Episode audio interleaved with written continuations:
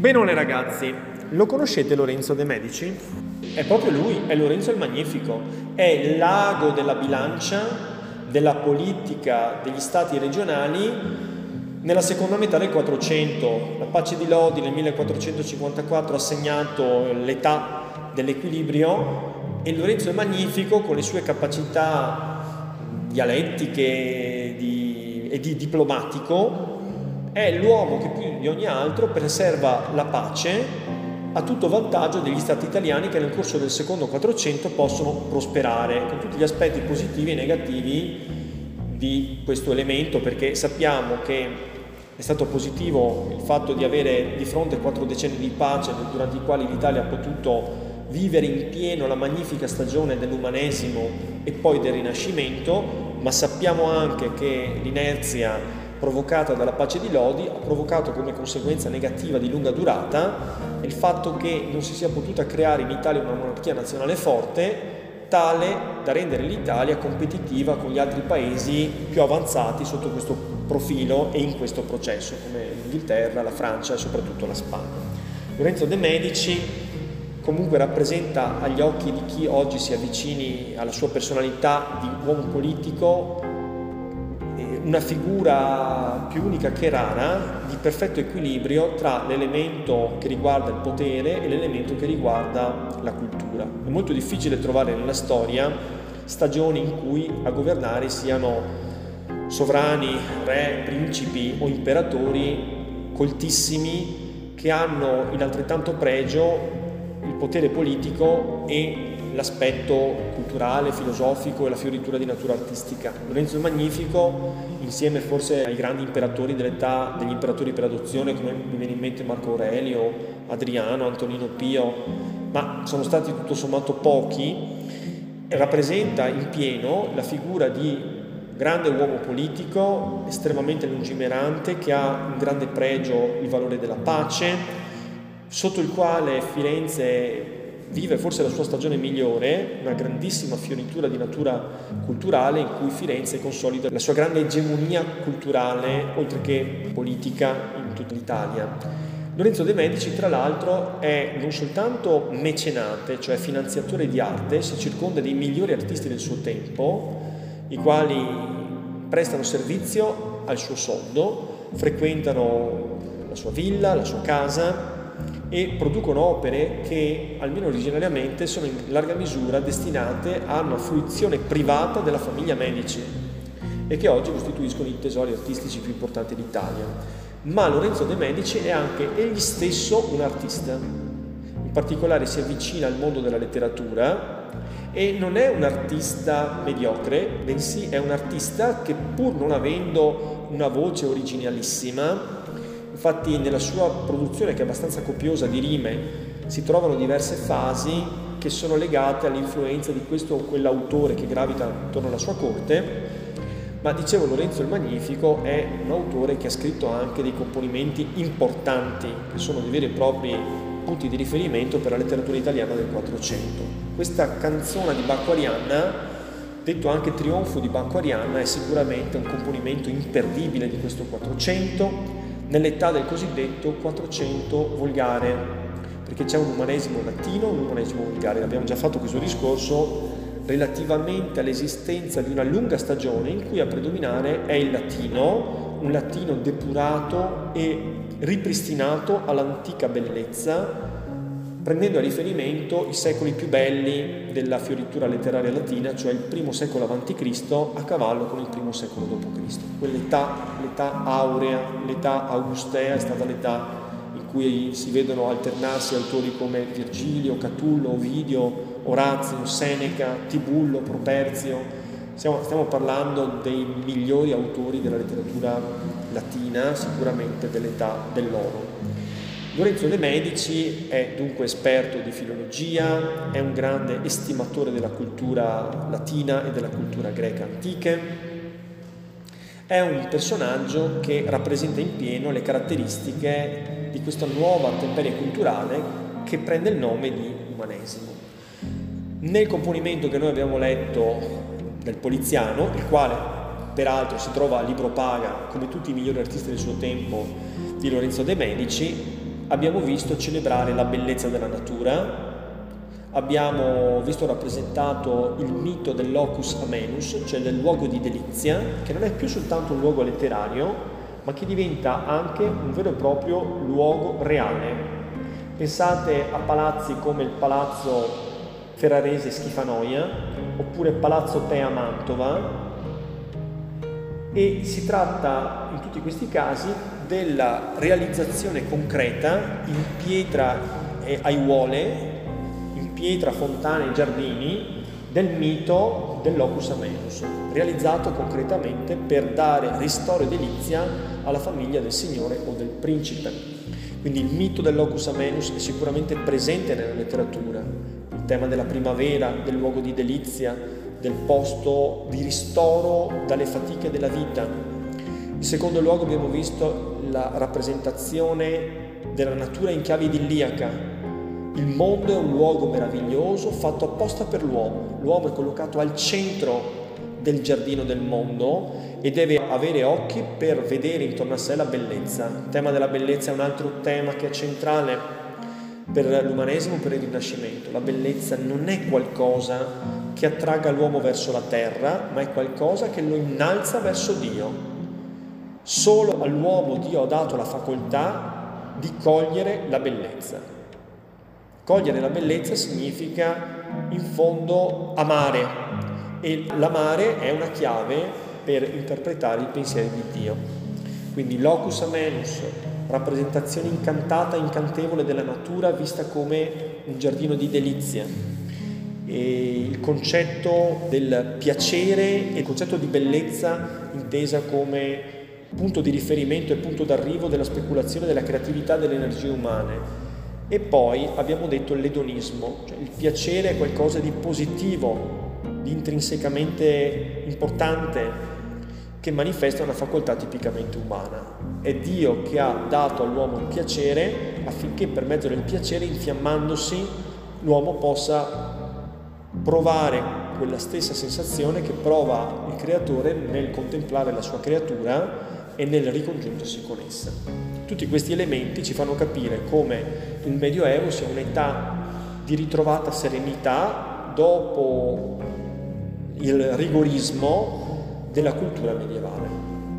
Questa canzone di Bacco Arianna vedrete che va proprio in questa direzione. Troveremo il culto per le favole mitologiche antiche che vengono qui rispolverate, riscoperte in tutta la loro eh, fantasia, creatività, bellezza, e in tutta anche la loro dimensione, vorrei dire, erotica. Molto spesso i miti antichi parlano di congiungimenti carnali, di ninfe che vengono inseguite da satiri, i quali sono concupiscenti, vogliono congiungersi con loro. C'è un senso di serenità e di appagamento nella cultura antica che scompare nella cultura medievale che è sessuofobica, cioè che vede il sesso come qualcosa di problematico, di inquietante, che deve essere normalizzato attraverso il matrimonio, attraverso un'attenzione rigorosa alla castità, alla purezza, che non esistono nel mondo antico. Da questo punto di vista era molto più sperimentale, più aperto, forse più simile a quanto non siamo noi, anche se poi noi abbiamo un atteggiamento forse più consumistico rispetto a questo tema. Dunque aspettiamoci da questa canzone di Bacco Arianna la celebrazione della bellezza, della giovinezza, del piacere e dell'amore, un amore inteso anche in chiave erotico-sensuale attraverso lo strumento di lettura rappresentato dall'evocazione della mitologia antica. L'ultima cosa che vi dico per capire bene questa poesia è che questa poesia è stata presentata per un carnevale fiorentino. Lorenzo il Magnifico si preoccupava di donare ai propri concittadini degli splendidi carnevali con celebrazioni, feste, con eh, momenti di godimento, di mondo alla rovescia e uno di questi rituali era quello del trionfo, cioè sostanzialmente carri allegorici che sfilavano nelle strade cittadine eh, rappresentando questo senso appunto del mondo rovesciato nell'ottica carnevalesca. È stata letta e probabilmente anche accompagnata da musica per celebrare la sfilata, oggi noi le definiremo dei carri mascherati, carri mascherati un po' diversi, ma carri sui quali si trovavano persone travestite, come vedremo, inscenando delle scene della mitologia antica. Quindi c'è un sottofondo festoso che si lega alla stagione del carnevale. Sapete che il carnevale in passato era una festa molto importante perché era la festa nella quale ci si poteva liberare dalle macerazioni, dai rigori e dalle difficoltà della vita quotidiana per un breve periodo si poteva vivere una vita quasi liberatoria, ecco, liberandosi dalle convenzioni sociali e dai limiti di ristrettezza anche imposti dalla miseria. Quindi il carnevale era il momento in cui si consumavano dolciumi, si poteva permettersi delle libertà che normalmente non ci si sarebbe potuti permettere. Allora, il componimento si compone di stanze e di ritornelli. Abbiamo già visto la struttura ballata del poliziano, adesso leggiamo Quanto è bella giovinezza, canzone di Bacco Arianna. Bacco Arianna, il Minotauro, il Minotauro che era uno scandalo perché la moglie Pasifae del re di Creta si era accoppiata con un toro venuto dal mare, aveva generato un mostro, questo mostro prendeva il nome di Minotauro ed era metà toro, metà uomo, per allontanare da sé la visione mostruosa di questa creatura non soltanto orrenda ma crudele che richiedeva annualmente un tributo di sangue umano, era stato fatto costruire un grande labirinto, il primo labirinto della storia da parte di Dedalo, grande architetto del tempo, il quale poi a sua volta fu imprigionato all'interno, da cui il mito di Dedalo e Icaro delle famose ali, su cui però non ci diffondiamo perché è un mito che non c'entra. Poi sappiamo che Teseo, principe di Atene, sarebbe stato mandato dal padre Egeo a uccidere il Minotauro, sarebbe riuscito a introdursi all'interno del labirinto, aiutato da Arianna, che era una sorellastra del Minotauro, attraverso il famoso filo, entrò, uccise il Minotauro, dopodiché Arianna partì insieme a Teseo, abbandonando la casa del padre e della madre, dove non sarebbe più stata ricevuta perché causa della morte, certo di una creatura mostruosa, ma che comunque era sangue del suo sangue. Morale della favola, Teseo poi, mentre la povera Arianna dormiva, dopo averla biecamente usata per i suoi scopi, cioè appunto uccidere il Minotauro, la fece abbandonare sull'isola di Nasso. Arianna si risvegliò abbandonata a se stessa in un'isola che credeva abbandonata, invece non era affatto abbandonata perché vi si trovava il dio dell'uva e delle brezze, Dioniso, del vino, quindi dell'ebbrezza dionisiaca, che si chiama appunto Dioniso o Bacco in latino, il quale avvedutosi della bellezza della giovinezza e dell'infelicità della povera Arianna, ne divenne l'amante e Arianna si consolò tra le braccia di Bacco del fatto di essere stata abbandonata dall'uomo che lei amava, cioè il suo Teseo, il quale. Quindi insomma il connubio tra Bacco e Arianna significa diamoci un buon tempo, non, non pensiamo al passato, siamo vivi, viviamo e godiamo finché è possibile. Quindi già questo ci introduce nel clima di questa canzone di Bacco Arianna che vedrete vi piacerà molto. Leggiamo insieme innanzitutto il ritornello e poi prendiamo una stanza alla volta concependo ogni stanza come un carro allegorico che viene descritto per quello che vi accade sopra. Pagina 596. Quanto è bella giovinezza che si fugge tuttavia. Chi vuole essere lieto sia, di domani non c'è certezza. Queste bacque Arianna, belli e l'un dell'altro ardenti, perché il tempo fugge in inganna, sempre insieme stan contenti. Queste ninfe ed altre genti sono allegre tuttavia. Chi vuole essere lieto sia, di domani non c'è certezza. Fermiamoci qua, vedete, alla fine di ogni stanza e all'inizio, come incipit, troviamo il ritornello. Quanto è bella giovinezza che si fugge tuttavia, chi vuole essere lieto sia, di domani non c'è certezza. Allora, il ritornello sembra essere un inno alla bellezza, alla gioia, alla felicità e al piacere. Che bello è essere giovani, quanto è bella la giovinezza in sé, che si fugge tuttavia. Questo tuttavia va inteso come continua a fuggire, fugge inesorabilmente. Distante in istante ehm, filtra come sabbia tra le nostre dita Dunque un inno alla giovinezza che non riesce però a disgiungersi da una considerazione malinconica, che è la consapevolezza fortissima che la bellezza, il piacere che sono oggi in noi, quando siamo tutti giovanissimi, tuttavia sono destinati ben presto a trasformarsi in qualcosa di diverso, cioè perdita della giovinezza, perdita del piacere, perdita della felicità.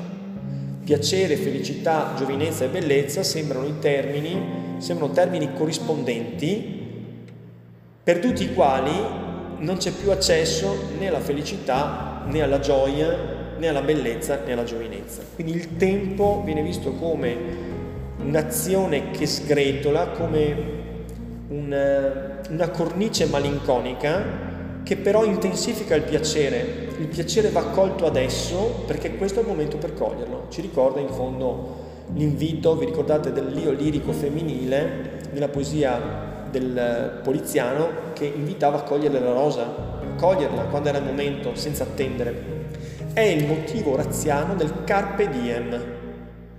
Carpe diem. Componimento del primo secolo a.C. Orazio, autore di età augustea, uno dei più grandi autori, autore del Carmen Seculare, autore di odi ed epodi straordinari. Noi lo leggiamo in questa che mi sembra che sia una buona traduzione di Mandruzzato, cosa racconta la poesia di Orazio in cui si utilizza questa espressione latina che è diventata proverbiale del carpe diem, che sappiamo tutti significa non come malamente dite voi, cogliere l'attimo, questo dipende da una trasposizione cinematografica alquanto ridicola che è stata fatta nel famoso attimo fuggente, ma carpe diem significa cogli il giorno, il che sembra anche un po' strano perché non so voi, ma io non ho mai colto nessun giorno nella mia vita, cioè è molto difficile cogliere un giorno perché non è una cosa che si possa tenere tra le mani. Afferra il giorno, ma nel senso di coglierla, come si coglierebbe un acino d'uva, oppure come si prenderebbe un petalo strappandolo da una margarita. Questo è il senso del verbo carpere. Allora, vi spiego un attimo lo scenario, che è questo. Immaginate l'io lirico, cioè la trasposizione lirica del poeta Orazio, che dica alla sua amante, alla quale si riferisce, di fronte a uno scenario straordinario, che è quello di una casa appollaiata su una scogliera a precipizio sul mare, un mare invernale in tempesta, che dica alla sua amante Leuconoe di non chiedere, possiamo immaginare che abbiano appena trascorso una notte d'amore, di non chiedergli se il loro amore durerà, Sapete, questo lo dico ai ragazzi con i quali forse abbiamo più feeling, sapete come fanno le ragazze? Che vi tormentano dicendo ma mi ami, ma quanto mi ami, ma mi amerai per sempre. Orazio, comprensibilmente infastidito da queste continue e petulanti richieste d'amore, sbotta dicendo in maniera elegante e poetica, devo dire assolutamente sì, dice cara Leuconoe, ti chiederei di non insistere con domande di questo genere se non vuoi che ti faccia la risposta che ti meriti. In sostanza, la risposta che si merita è carpe diem, che è un po' come dire che è inutile chiedere perché noi non siamo padroni del nostro futuro, non possiamo ipotecare quello che verrà, non abbiamo alcun potere di decidere quello che sarà. Dunque l'Euconoe deve accontentarsi di cogliere il giorno, non ha il bene di quel giorno che stanno vivendo, sono insieme in quel momento, sì, si amano in quel momento, sì, il loro amore è eterno in quel momento, sì, allora che non chieda a Orazio di ipotecare il futuro, perché il loro amore è eterno in quel giorno. E domani chi lo sa, nessuno sa che cosa accadrà. Forse l'amore finirà, forse loro finiranno, la vita umana è così, è precaria. Allora se noi dobbiamo vivere, dobbiamo vivere nello spazio massimo di un giorno. Questa è una risposta da rivendersi ragazzi, assolutamente, lo dico ai maschi, eh? assolutamente. Quando cercano di incastrarvi con promesse d'amore eterno, voi dite ma non c'è niente di sicuro nel destino umano, nulla. Tutto ciò che posso prometterti è di amarti oggi, il massimo del tempo che posso ipotecare è fino alla mezzanotte, come nelle fiabe. dopo la mezzanotte non posso garantirti che ti amerò ancora. Potrebbe anche scoppiare il mondo. Non siamo sicuri di nulla. Quindi è un gran paraculo Orazio, diciamoci la verità. Un gran paraculo ha dato una risposta fantastica con la quale Leuconoe verosimilmente è dovuta star zitta perché l'ha messa sul filosofico, ma essenzialmente lo scopo di Orazio era quello di tenersi le mani libere in maniera tale da non dover legarsi con un legame sentimentale durevole. Leggiamo nella traduzione Mandruzzato, non chiedere tu mai quando si chiuderà la tua vita, la mia vita, non tentare gli oroscopi d'Oriente, male è sapere l'Euconoe.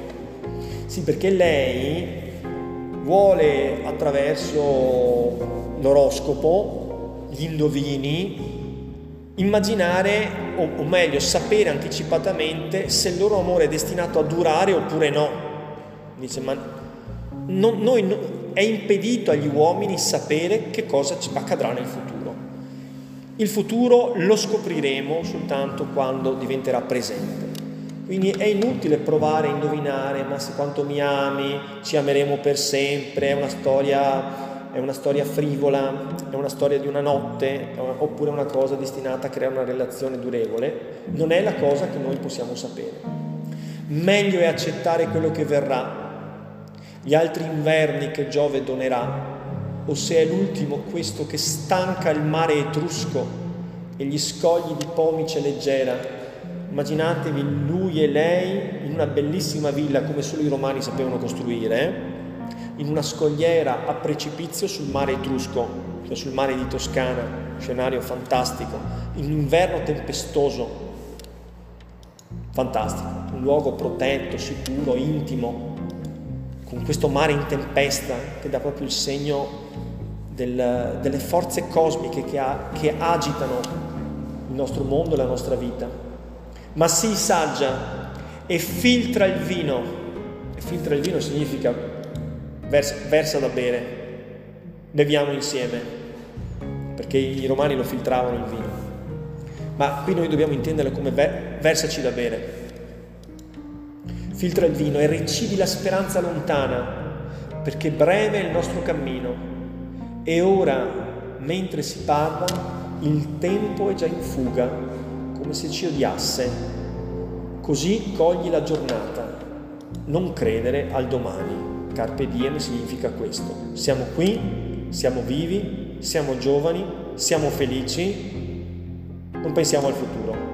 Il futuro non ci riguarda. Tutto quello che riguarda noi si consuma nell'arco di queste poche ore, questa manciata di minuti che sono la nostra giornata. Ora siamo qui e siamo ragionevolmente certi di esistere. Domani chi lo sa cosa accadrà. Quelle forze che agitano il mare possono distruggerci, spazzarci via e fare in maniera che non siamo mai esistiti. E quindi stringiamoci più stretti perché il calore di questo abbraccio diventa l'unica ragione della nostra vita. È una risposta, vedete appunto, che butta sul filosofico, ecco, da parte del, del, dell'Orazio. Lorenzo de' Medici se ne ricorda in una stagione di grande ammirazione nei confronti di questi modelli. Il carpe diem in realtà non è che sia un motivo molto cristiano se ci pensate.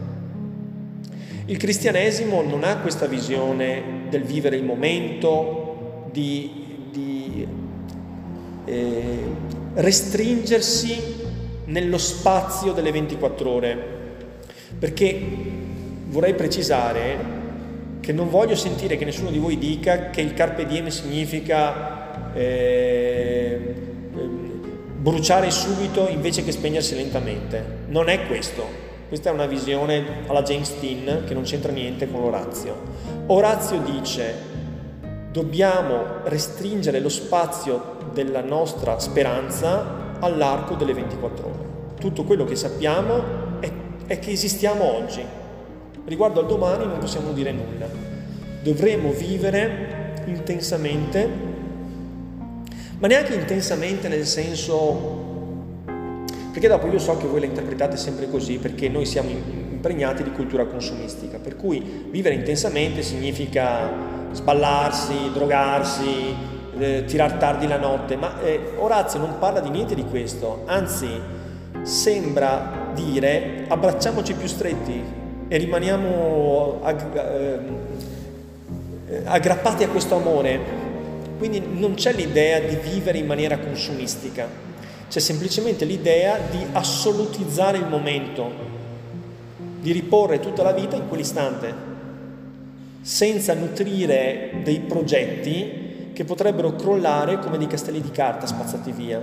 Quindi il carpe diem oraziano non è fatto di tante cose da accumulare, non è questo, non sono tante cose da avere, emozioni più forti da provare, non è questo è abbracciarsi più forte in due solitari in un luogo che, che ha del sublime, quasi del sublime romantico. Quindi attenzione a non far confusione.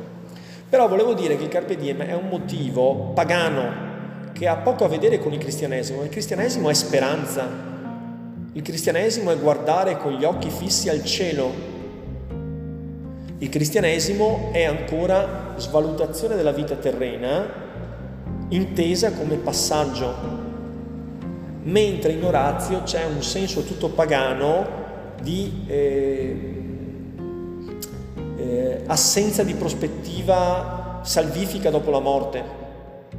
La morte è qualcosa che spazzerà via tutto e non esisteremo più. Questa mancanza di prospettiva di salvezza fa sì che Orazio senta più intensamente il significato della vita ristretta nel breve arco delle poche ore che gli rimangono da vivere, secondo lui l'arco di una giornata, che è il tempo massimo della programmazione. Per cui sappiate che nell'ottica del Carpe Diem potete programmarvi la giornata dal mattino alla sera, ma non programmate quello che farete domani, perché è fuori dallo spazio del Carpe Diem. Allora, il motivo del carpe diem viene recuperato dall'età umanistico-rinascimentale nelle sue due componenti che sono inscindibili. Da un lato un'intensità di vita di cui si vuole assaporare la bellezza, la gioia, anche semplice, la felicità, quindi un inno alla giovinezza, alla bellezza, all'amore, ma l'altro lato della medaglia qual è? È la consapevolezza struggente che questo momento è destinato a non durare. E il sapore del momento consiste essenzialmente nel fatto che sappiamo che non durerà. Cioè il fatto che l'indomani, il fatto che Leuconoe debba dubitare che domani Orazio la ami ancora, rende quel momento unico, magico, veramente intenso e pieno però contemporaneamente gli dà anche tutto questo senso struggente di qualcosa che è destinato a cadere, a perdersi e a scomparire. Questi due motivi sono compresenti anche in questo canto, l'inno all'amore, al piacere, all'abbandono, in chiave più carnevalesca, più sguaiata, molto raffinata invece la poesia del, dell'Orazio, però c'è anche questa specie di fondo blu. Non so se avete presente il famoso dipinto La nascita di Venere del Botticelli, altro artista che lavora per Lorenzo Magnifico. Il quadro della nascita di Venere era appeso nella stanza da letto di Lorenzo Magnifico, tanto per dirne una. Quel quadro che rappresenta la primavera, la bellezza, i fiori, la bellezza femminile, però è avvolto da una luce, se voi andate agli Uffizi, alle gallerie degli Uffizi, vedrete che emana una luce blu, si tratta di lapislazzuli tritati finemente ridotti in polvere. Questa luce blu, io provo a dare il mio contributo interpretativo, può essere paragonato al motivo del carpe diem. Cioè questo, il blu è un colore freddo che dà il senso de, della morte ed è, ed è come se contemporaneamente la celebrazione della bellezza, della giovinezza, della gioia, della felicità e della primavera corrispondessero anche a un senso che la primavera è qualcosa che è effimero, caduco, destinato a scomparire nel più breve tempo possibile. Quindi convivono queste due sensazioni. Quindi quanto è bella giovinezza che si fugge tuttavia, chi vuole essere lieto sia, cioè sia lieto se, se, vi, sentiti, se, vi, se vi sentite nell'animo di essere lieti, abbandonatevi alla gioia, alla letizia, senza per questo provare sensi di colpa. Di domani non c'è certezza. Sembra quasi parafrasare i versi dell'Orazio. Non programmare per il futuro, restringi al presente, all'oggi, quello che puoi fare, quello che farai. Domani ipotizza di non esserci più. Questo è un po' il senso. Allora, io vorrei però che qualcuno di voi mi desse una lettura politica di questi versi, perché la lettura esistenziale mi pare che l'abbiamo già data. È un inno all'amore, alla bellezza, alla gioia, alla felicità. È un invito fin troppo facile a far cadere le resistenze che ci trattengono dal fare ciò che vogliamo, ciò che desideriamo. Già non è che avessimo bisogno di un, di un invito riguardo a questo, soprattutto sto guardando qui Cervi, è sicuramente una che si abbandona facilmente, senza bisogno di inviti esterni, al fare ciò che vuole. Ma c'è una lettura che possiamo dare di natura politica, legata alla trasformazione dei comuni in signoria potrebbe essere una sottolineatura della bellezza della pace, tempo di godimento, ma anche la consapevolezza che la pace è un'anomalia nella storia. La storia è fatta di guerre o di paci, non parliamo altro che di guerre. Potrebbe esserci una lettura di questo genere. Godete della pace finché c'è, perché non è detto che debba durare. Ricordatevi che questa poesia scritta da Lorenzo è indirizzata ai suoi concittadini, è un invito che Lorenzo rivolge ai suoi concittadini. Vista in questi termini, si può dare una lettura di natura politica. È Lorenzo che invita i sudditi a godersi la giovinezza, la bellezza, l'amore e la felicità e a non pensare al domani. Se ci pensate, un messaggio simile ci viene continuamente dai mass media. Noi siamo immersi in una cultura che non ha la raffinatezza della cultura umanistico-rinascimentale, che invita attraverso lo slogan Life is Now, che è una specie di versione barbarica del Carpe Diem oraziano, e invita a non pensare, a godere H24, e naturalmente godere però nell'ottica di un sistema consumistico consiste nello spendere il più possibile. Denaro di cui si avvantaggeranno quelli che saranno in grado di rastrellarlo. Noi invece ci riempiremo di oggetti dal dubbio valore estetico e dalla dubbia utilità. Ma detto questo, mi pare che dal punto di vista politico si possa fare un discorso analogo.